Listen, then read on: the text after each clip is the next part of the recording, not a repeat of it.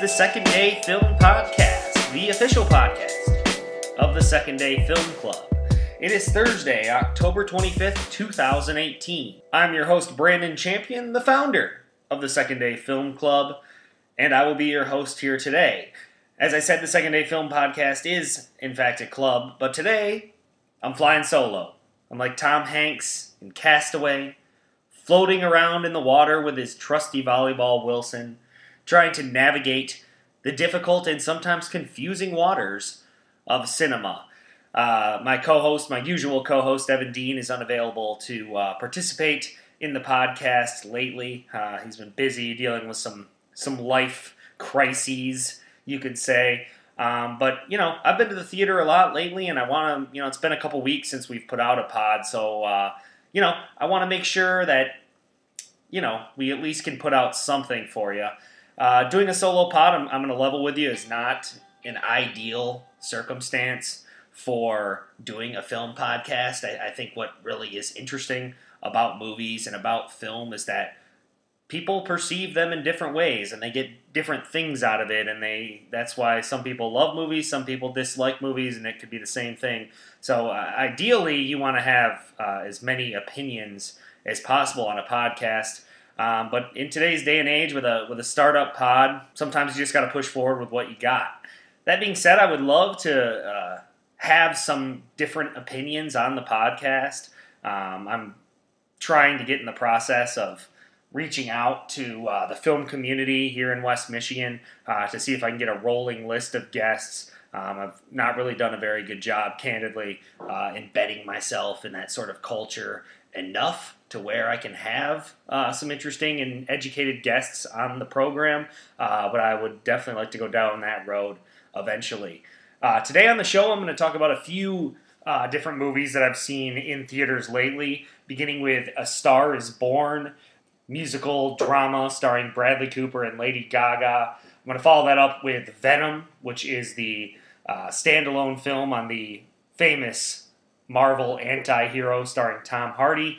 And also, I'm going to give you my thoughts on Three Identical Strangers, which is a documentary uh, that has been making the circuits, premiered a while ago, and has gotten a lot of buzz so far here in 2018. But before I get to those movies and sort of my general thoughts on that, um, I want to remind you of ways that you can get in touch with the Second Day Film Podcast. Uh, we're on pretty much every social media, but the big ones where you can follow us are on Facebook, Twitter, SoundCloud, and iTunes. You can find us by going to the search bar and typing in the Second Day Film Podcast. Would really appreciate it if you could take the time to uh, give us a recommendation, leave a rating, leave a review, um, or even just leave a message and, and, sort of tell us what you like and don't like about the podcast. Um, as I said, this is a grassroots effort. We're a small, slow building pod. Um, but, you know, we've gotten some decent feedback, and uh, we're starting to get a little bit more, and I, I, truly appreciate that. It's it's really helpful as anyone who's ever tried to create a product knows that um, you can't really make it better if you don't get negative and positive feedback. So if you could really do that on iTunes, SoundCloud, and Facebook, it would be much appreciated. All right, so as I said today on the pod, I've got a trio of movies uh, that I kind of just want to talk about. I want to make a note that you know anyone who's listened to any of our previous 21 episodes knows uh, that usually when we're doing reviews on films, we'll tend to do a spoiler or a non-spoiler section. Um, since it's just me, and I don't think that you know there's going to be as much to discuss, um, considering it's just one person's opinions. I don't think that there's to be as much of an emphasis on spoiler, non-spoiler. So um, if, if you haven't seen the movies that I'm to talk about, uh, maybe I would recommend going to see the movies and then coming back and listening to the podcast um, because I might, you know, dive a little bit too far into spoiler territory. I can't really talk about the movies and, and provide enough critique and criticism and context if I don't provide what happens throughout the entire film. It'll just be too generic of a review with a not with just a non-spoiler section. So, anyways, I'm going to jump into the first film here. This one is called A Star is Born. It was released uh, in early October. The plot summary from IMDb A musician helps a young singer find fame, even as age and alcoholism send his own career into a downward spiral. As I said before, this movie stars Lady Gaga and Bradley Cooper. Sam Elliott is also in this movie, as is Andrew Dice Clay, Rafi Gavron, Anthony Ramos, Dave Chappelle, Alex Baldwin, and Marlon Williams, among some other uh, actors. This is Bradley Cooper's directorial debut, uh, which is pretty remarkable when you consider the level of performance that both he and Lady Gaga provide. Um, the chemistry between them in this movie is electric. Uh, Cooper, who, as I said, also makes his directorial debut in this, really does a remarkable job capturing the character of Jackson Maine. Um, we we knew his acting would be there uh, throughout the movie. He, he captures just how beat down this guy actually is. He's sort of talking like that with this sort of mumbly Western draw, and I don't know if part of that was is intentional to maybe portray that this guy's drunk a lot. He kind of sounds drunk a lot when he talks. Um, but what I was very impressed about was his singing ability. Uh, that's obviously something that he needs to do in a movie about an aging, fading country singer to help carry the film, and he really pulls it off in this. Uh, as for Lady Gaga, well, it turns out she's a pretty good singer too. Um, but what is really impressive about her, kind of the opposite of, of Cooper, is her acting in this is is just wow. I mean, that, that's really the only word I can say for her performance in this. Um, you know, I've seen her act a little bit in shows like American Horror Story Hotel, which was the fifth season of that popular show on FX. Um, but in that, she was sort of just playing this like kinky vampire lady. Um, so I wasn't really sure how that was going to translate to a movie about a rising uh, musical star. But the shuttle or shuttle, the subtle greatness she shows throughout this movie is truly captivating. Um, you know, I, I, think it's impressive because in real life she's sort of this larger than life figure, and that's ultimately what she becomes in the film, which she which she nails. Obviously, it's it's her real life.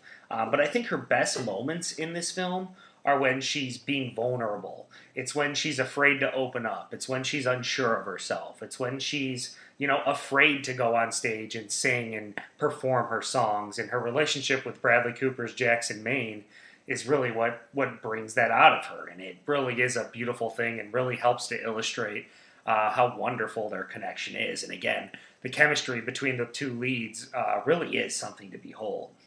I think the music in this is amazing. Uh, I'm sure they're going to sell hundreds of thousands of these soundtracks uh, whether it's through digital download or, or buying CDs. Do, do, people still buy CDs? Do they do they have CDs?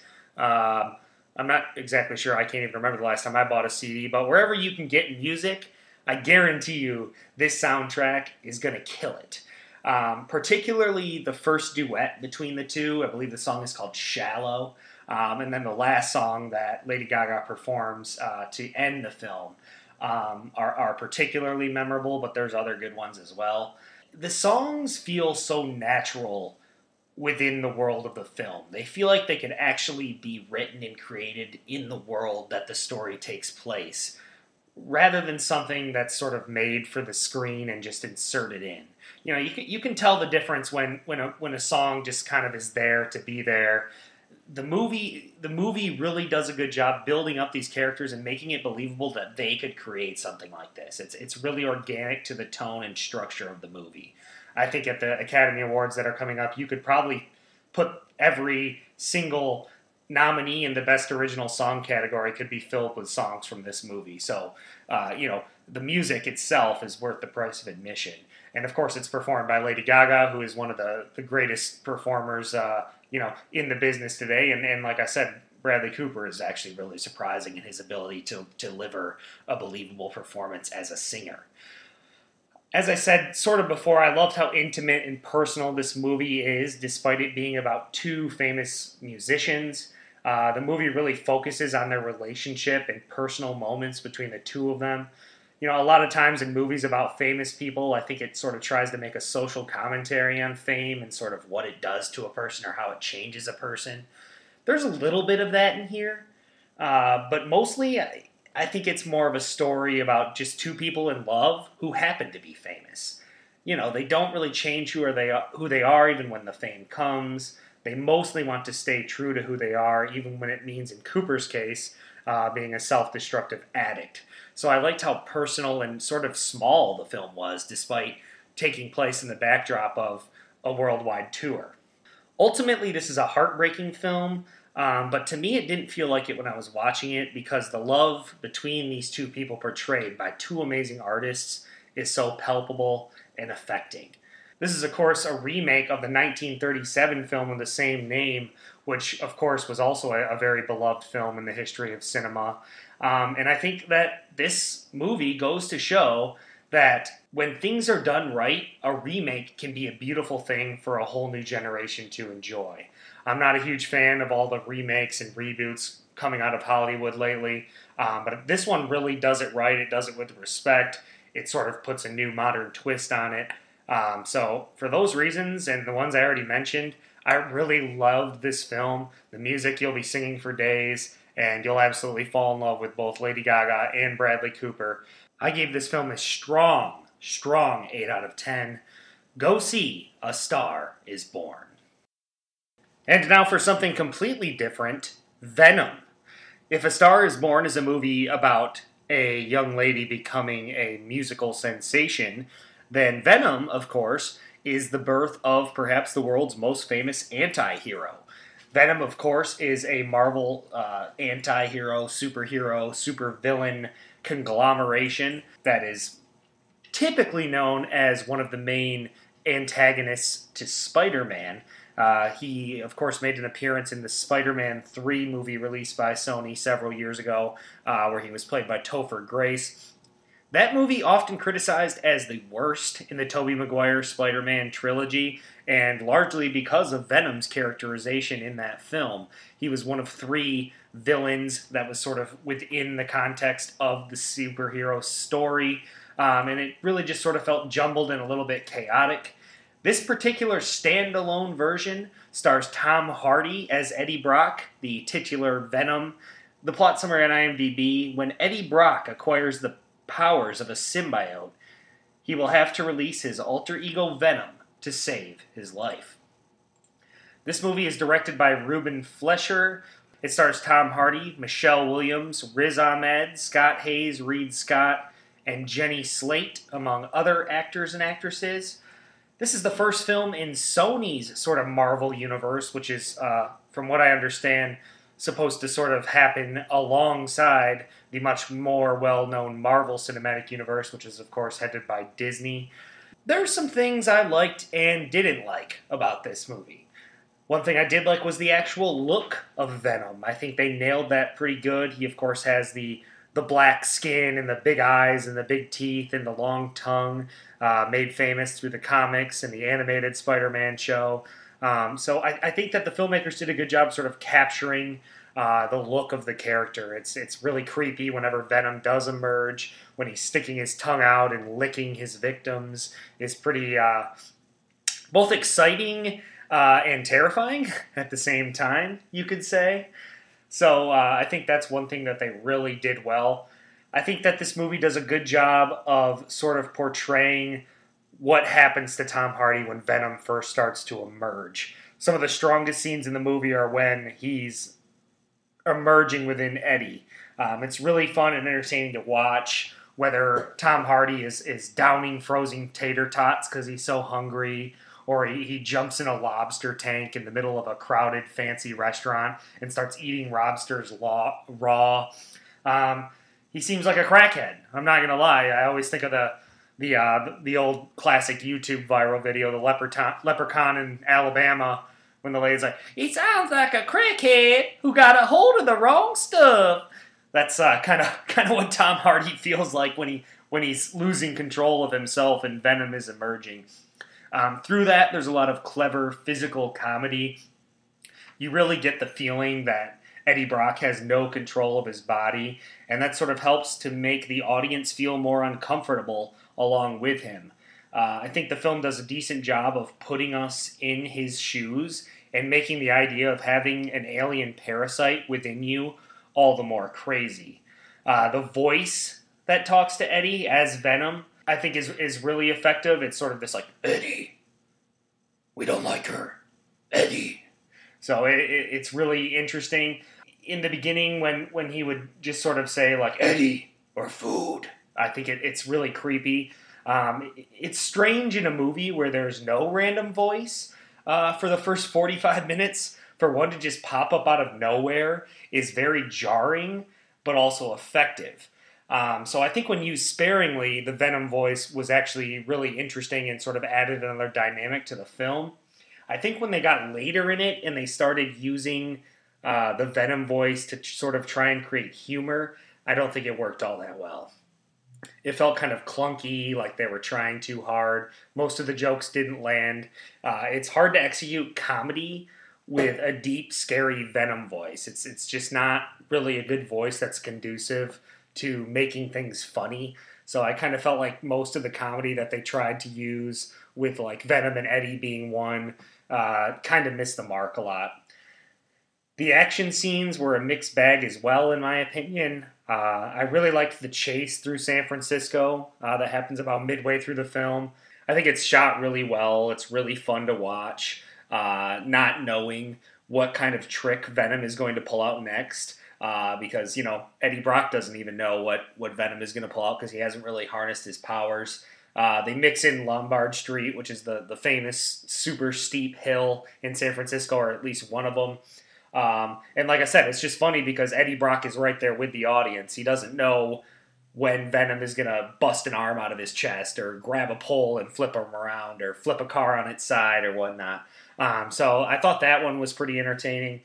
Uh, the end showdown with with with the riot is a little less effective, I think, um, especially when Riz Ahmed's character, who has also uh, been infected by the virus, and Eddie Brock are sort of merging together to make this sort of super symbiote. It it kind of felt like a giant cesspool blob of CGI, and uh, that's putting it nicely. Uh, they they tried to slow it down and use some effects to sort of I would say show off, like, ooh, look at what we did. We're so good with CGI. Look how interesting this is. Um, and, and, they try and you know show that the act- actors are mixing in with the CGI, but it was just too much. There's too much going on it's it's it's chaotic, which as I said in, in Spider-Man 3, one of its one of that movie's biggest issues was how chaotic it was. And I'm starting to think that maybe Venom is just a character that you can't have without chaos.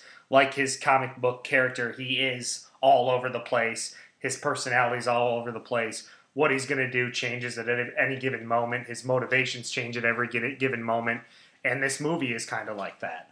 The tone is all over the place it feels sort of like a horror space movie at the start. Then it's a sci-fi movie. Then it tries to mix in some comedy. There's some there's a love story mixed in here with Michelle Williams, where uh, you know Eddie Brock is doing anything he can to get her back. There's action, of course, and then of course at its core you have a superhero slash supervillain movie, um, and it's kind of changing throughout the entire thing, much like Venom. I also can't help but think the whole time how this movie would be better if Spider Man showed up.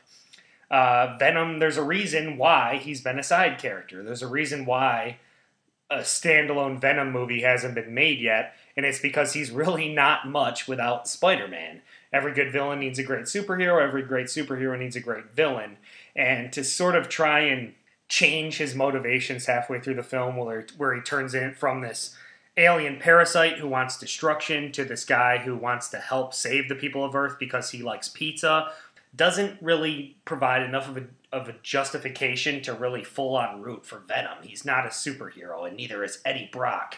Eddie Brock is supposed to be this sort of journalist. Of course, that's his character. Although um, the Brock report or, or whatever flim flam they're doing in the beginning of this, I'm not exactly sure what kind of journalist he's supposed to be uh, as someone who is a, a, print news editorial newspaper online journalist, uh, you know, I'm used to doing things in different mediums. But in this, he's sort of like an amalgamation of a print journalist, a blogger, a TMZ guy, and a TV reporter.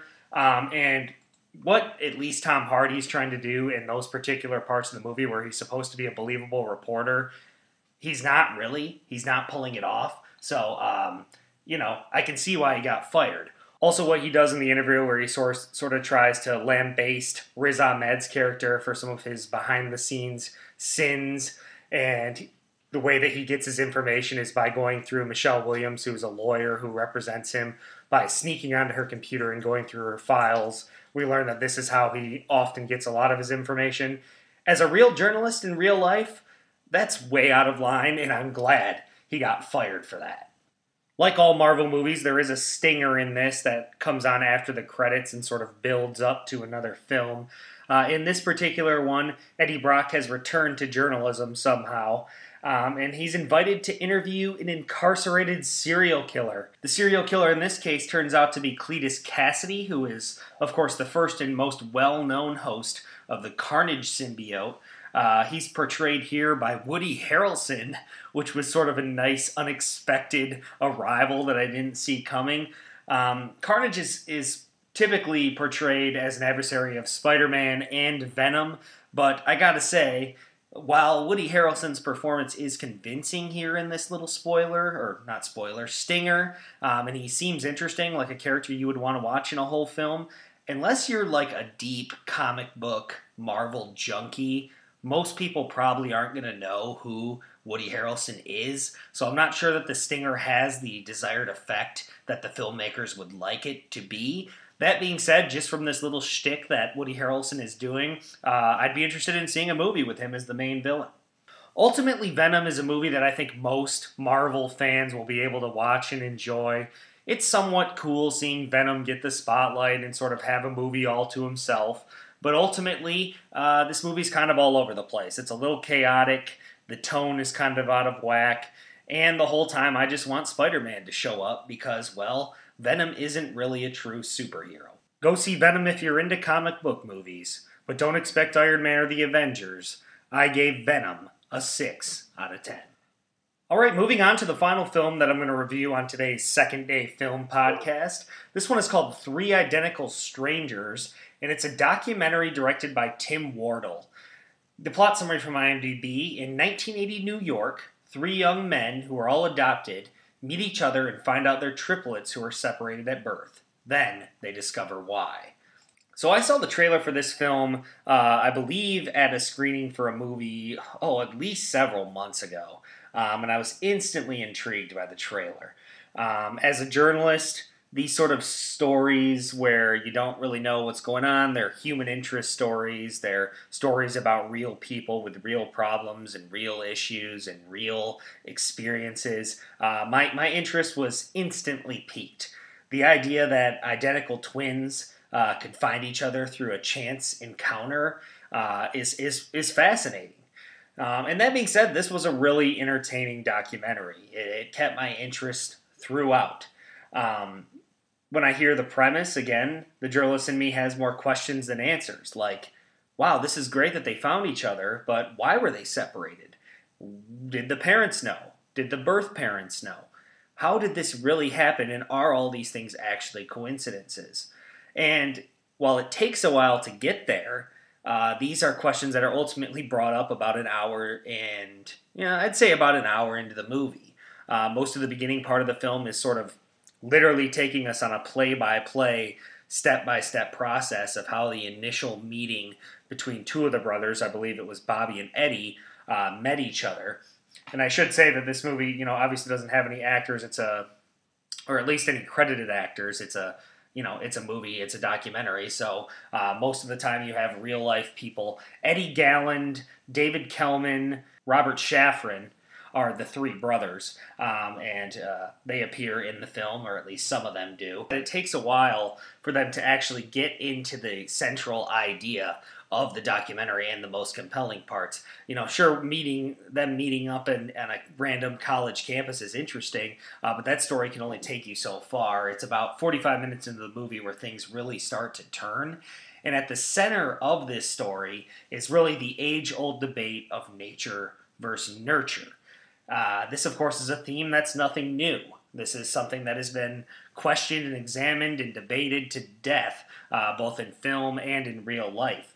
So I think when you're dealing with a topic like this that has been hotly debated and discussed, like nature versus nurture, you really have to be willing to do something to attack it in a unique and interesting way. And I, am not sure this film does a great job of it, but it definitely does a good job of it. Um, some of the middle scenes after they've already met each other uh, really focuses in on this sort of celebrity media tour that these three brothers went on, where they're they're triplets and they're really playing up all the things they have in common, and they're really selling the fact, and the media just can't get enough of all the coincidences, and I'm using air quotes right here, coincidences and maybe it was the fact that I am a journalist and I know that these are the sort of things that we look for in stories that we tell. Um, but it kind of came off as phony to me. It's like they were trying to trick us within the documentary to think, oh, the, the filmmakers and the brothers and everyone who's around this really believe in this idea that it's it's nature that that causes people to be the same because all these guys smoked the same cigarettes and they had the same taste in girls and they all wrestled in high school. So uh, the filmmakers are clearly trying to point us in a certain direction.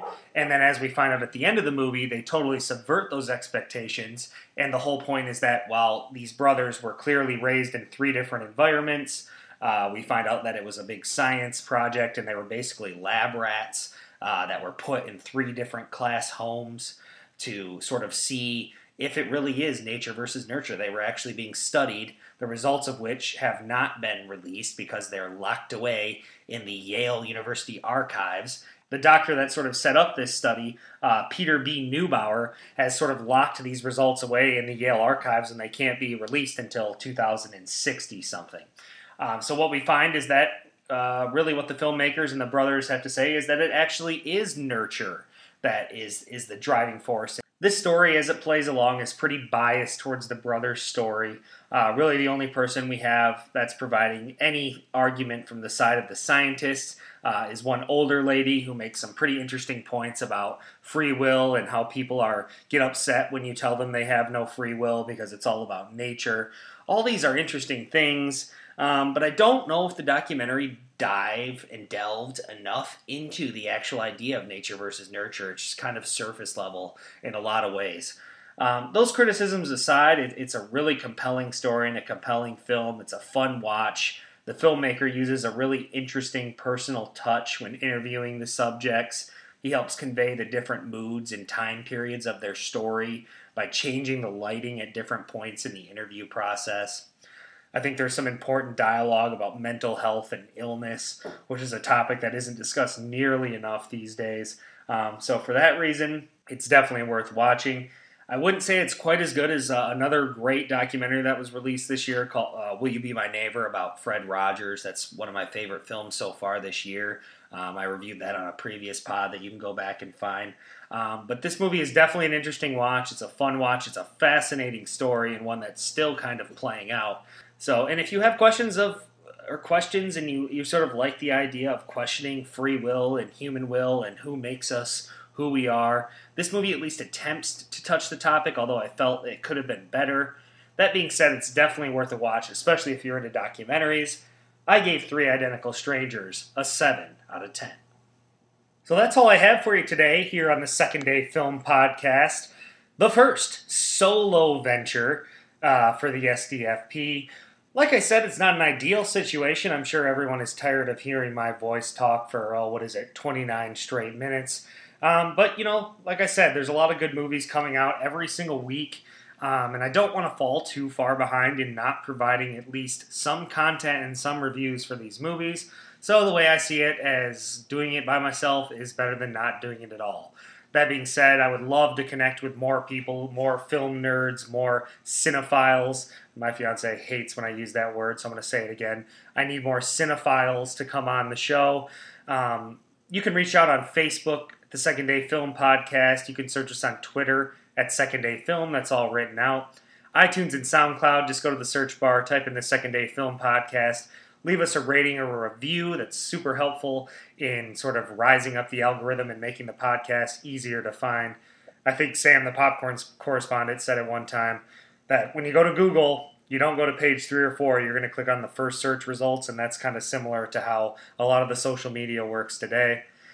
Hopefully, we can come back and do another pod. We can get Evan back on it. Hopefully, we can find some new people if you're interested in connecting and, and doing it. uh, and providing some commentary. I'd be open to any sort of guests and suggestions. And as I said, I'm working on sort of finding a good group of people to get a lot more opinions and different commentary on a lot of the movies coming out. First Man with Ryan Gosling is out now. More and more of the sort of quote unquote Oscar contenders are going to keep coming out, and we'll also have some big holiday releases coming down the pipe. So, the second day podcast will charge forward. We'll keep watching movies and we'll keep providing you guys some content. But again, I appreciate everyone who's listened so far throughout the year and throughout the beginning days of this podcast. I'm Brandon Champion, and until next time, we'll see ya at the movies.